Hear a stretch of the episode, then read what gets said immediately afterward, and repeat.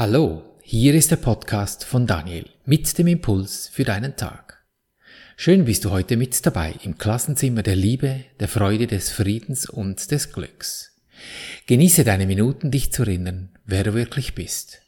Das Thema heute: Warum das alles? Vergiss nicht, dass die Motivation für dieses Üben hier in diesem Klassenzimmer zusammen die ist, den Zustand des Friedens zu erlangen und zu bewahren. Ist dieser Zustand gegeben, ist der Geist ruhig und der Zustand erlangt, in welchem diese universelle Energie der Liebe erinnert wird. Es ist nicht nötig, ihr, also dieser Energie, zu sagen, was sie sein oder was sie tun soll. Sie wird ganz sicher nicht scheitern. Wo sie einkehren kann, da ist sie schon. Diese Energie der Liebe. Und kann es sein, dass sie da nicht einkehren kann, wo sie sein will? Hm, hindere mal Sauerstoff irgendwo hinzufließen. Du kannst deine Türe noch so zudrücken, der ist immer da. Und sehen tust du diesen Sauerstoff ja auch nicht. Genauso verhält es sich mit dieser Energie. Der Frieden wird dein sein, weil es ihr Wille ist. Kannst du denn glauben, dass ein Schatten diesen Willen, dieser Energie zurückhalten kann, der das Universum so sicher hält? Diese Energie des Lichtes, also mit Licht meine ich nicht die Lichter der Laternen, die du mit deinen Augen sehen kannst, ich meine die Freude, die du in dir spürst, wenn sich dieser Frieden in, in dir ausdehnt. Dieses Licht eben, das wartet nicht darauf, dass Illusionen sie sich selbst sein lassen. Sie macht einfach, ob du nun willst oder nicht. Das Einzige, was du tun kannst, ist wählen, was sie da macht. Und welche Illusion, die müßig zwischen dir und dieser Energie des Lichts dahin zu treiben scheint, hat die Macht, das zu besiegen, was ihr Wille, also der Energie ihrer Wille ist? Dies zu lernen, erfordert die Bereitwilligkeit, jeden Wert in Frage zu stellen, den du hast. Es gibt nicht einen einzigen Wert, den du versteckt und verschleiert halten kannst, ohne dein Lernen zu gefährden. Keine Überzeugung ist neutral. Eine jede hat die Macht, jede Entscheidung zu diktieren, die du triffst. Denn eine Entscheidung ist eine Schlussfolgerung, die auf allem gründet, was du glaubst. Sie ist das Ergebnis der Überzeugung und folgt ebenso gewiss darauf, wie Leiden auf die Schuld und Freiheit auf die Erkenntnis, dass alles, was du hier mit deinen fünf Sinnen siehst, im Grunde reine Fiktion ist. Es gibt keinen Ersatz für den Frieden. Was diese Energie des Lichts erschafft, hat keine Alternative. Die Wahrheit geht aus dem hervor, was sie weiß. Und deine Entscheidungen kommen ebenso sicher von deinen Überzeugungen, wie alle Schöpfungen in ihrem Geist entstand, aufgrund dessen, was sie, eben diese Energie, bereits weiß. Denn jede Frage trägt ihre Antwort bereits in sich. Die Frage hier ist lediglich: Erkennst du dies? Als Mensch ist es so lange schwierig, als ich mich innerhalb dieses Etikettenschwindels bewege. Denn da ist nur Zeit und Raum und ich komme überall über kurz oder lang an meine Grenzen. Dann habe ich wieder mal keine Ahnung, was zu tun ist, weil ich von Illusionen umgeben bin, welche ich durch meine Urteile ja selber erschaffe und gar nicht weiß, wo hier der Ausgang ist in diesem Spiegelkabinett. Ich werde unsicher, ich fühle mich alleine, einfach irgendwie schwierig. Das Einzige, was ich hier tun kann und auch tun muss, ist dafür sorgen, dass meine Frequenz, meine Stimmung hochgeht. Wenn du dir eine Skala von null bis hundert in diesem Zeitraumding vorstellst und oben hundert ist, dann muss deine Frequenz dahin. Daher in unserer Übung immer dieses Ausdehnen des Gefühls zu hundert Prozent. neunundneunzig reichen nicht. Denn ein fauler Apfel im Korb zerstört dir alle gesunden Äpfel innerhalb kürzester Zeit. Bist du an diesem hundert Prozent Ding dran, dann kommst du am nächsten an diesen Moment, wo ein Hinübergleiten aus diesem Zeitraumding entsteht und ewiger Frieden einfach ist. Dies ist nicht von dir zu tun, das macht die Energie für dich, weil die Energie der Liebe eben diese Qualität des Freudigen in sich trägt. Und wenn ich mein Fühlen in eben dieses Freudige bringe, dann lichtet sich alles und in dieser Freiheit erkennst du. Du weißt genau, was zu tun ist, weil alle Fragen in den Antworten erstens enthalten sind und zweitens für dich klar werden. Damit hast du diese vollständige Kommunikation mit der geistigen Welt wiederhergestellt. Dieses vollständige, diese vollständige Kommunikation ist ewig. Sie ist liebevoll. Sie ist bereichernd. Sie ist wohlwollend. Sie kann nie abreißen. Sie kann nur, ich sag mal so, Wolken vor die Sonne geschoben erhalten. Dieser Entscheid, deine Sicht auf Dinge in dir zu wenden, das ist das, was zu tun ist. Und dies braucht Übung. Es ist ein fortwährendes, bewusstes sich entscheiden. Denn wenn du dein Fühlen in den bereits erfüllten Zustand bringst, dann geht sie doch hoch, deine Stimmung, weil du da schon ja bist, in der Fülle und nicht im Mangel. Und genau dies ist es, was ich auf meiner Reise durch Frankreich so sehr geschätzt habe. Diese Führung des Universums hat mir Orte und Begegnungen angeboten, an denen ich genau dies gelernt habe. Dazu habe ich dir heute ein Beispiel mitgebracht. Ich hatte nach meinem Besuch des Klosters in Sénanque in Gordes mit einer guten Freundin darüber gesprochen. Sie fragte mich, wie denn das Klosterleben für die Mönche so sei da. Ja, das beginnt morgens um vier, mit Gebet eine oder zwei Stunden. Das geht dann weiter mit Frühstück und wieder Gebet für ein bis zwei Stunden. Dann ab auf die Lavendelfelder, Ernteeinfahrung, Honig machen und so weiter. Dann wieder Gebet für ein bis zwei Stunden. Und so geht das bis eben in die Abendstunden hinein. Jeden Tag, das ganze Jahr. Und die Mönche, die sich dafür verpflichtet haben, die sterben auch dort.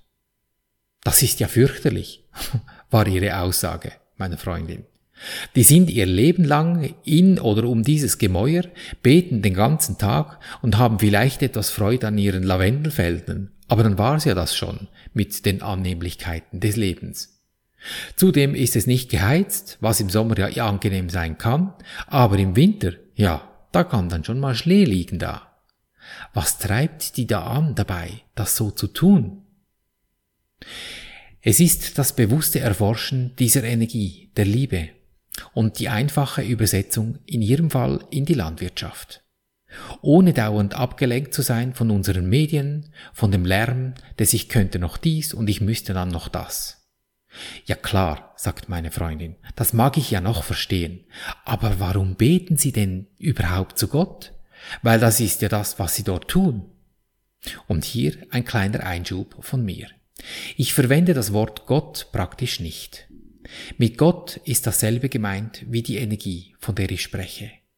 Der Grund ist der, weil ich in meinem Nahtod die Energie als eben Energie erkannt habe und mir dies verständlicher erscheint als Symbole, die mich schnell in ein Muster von der weiße Mann mit Bart da oben und ich unten hier abrutschen lassen.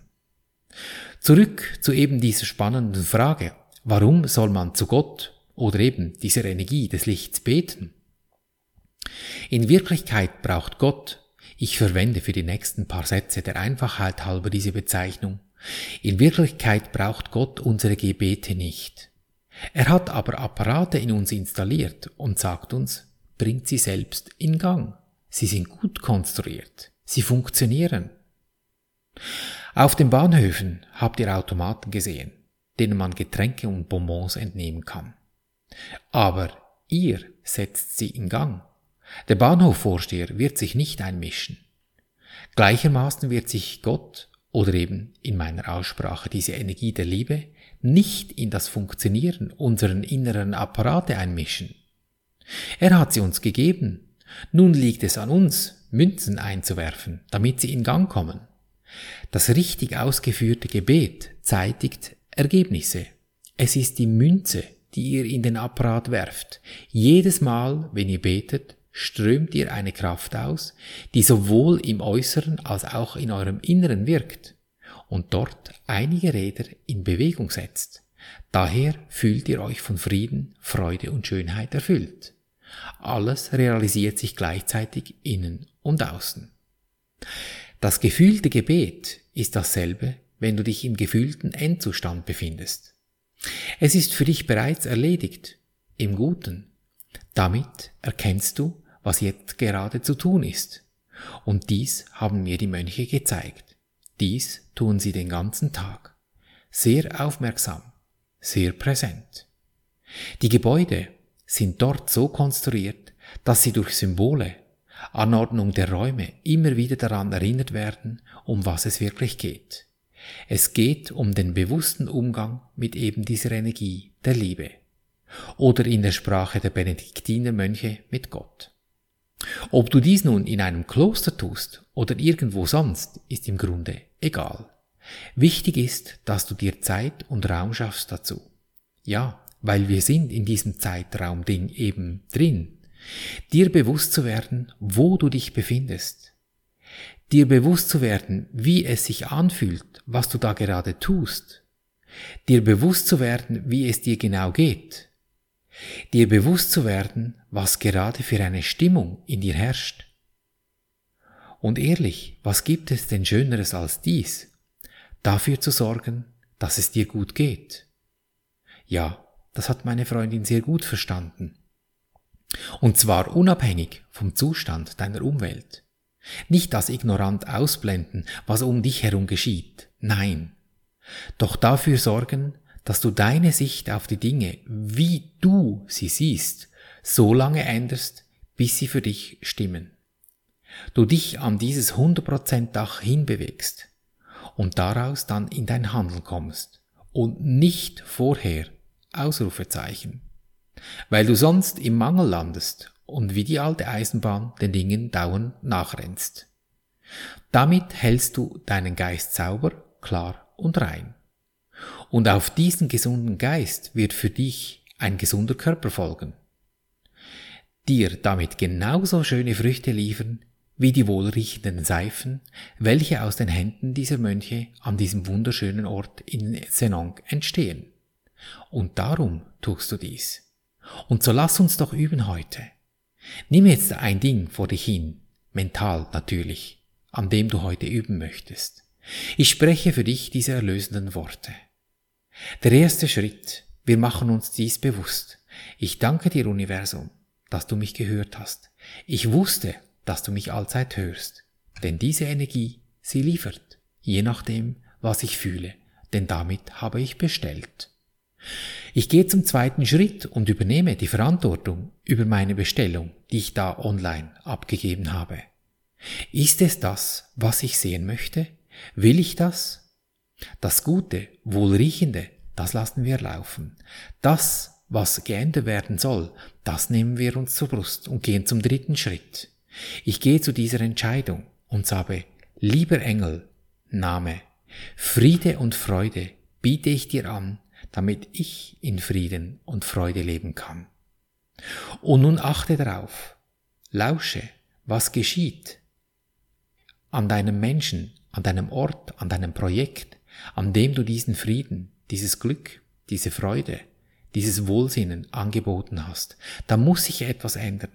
Das Erste, was dir in den Sinn kommt, das ist meistens das Richtige, weil es läuft über deine Intuition.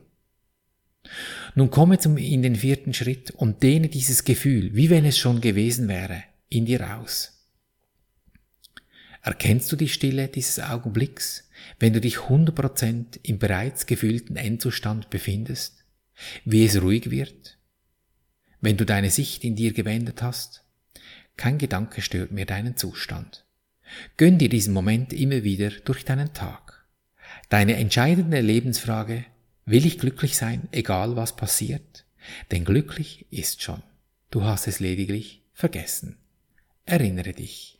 Und so behandeln wir unser Leben gleichermaßen auf allen drei Gebieten des Denkens, des Fühlens und des Handelns.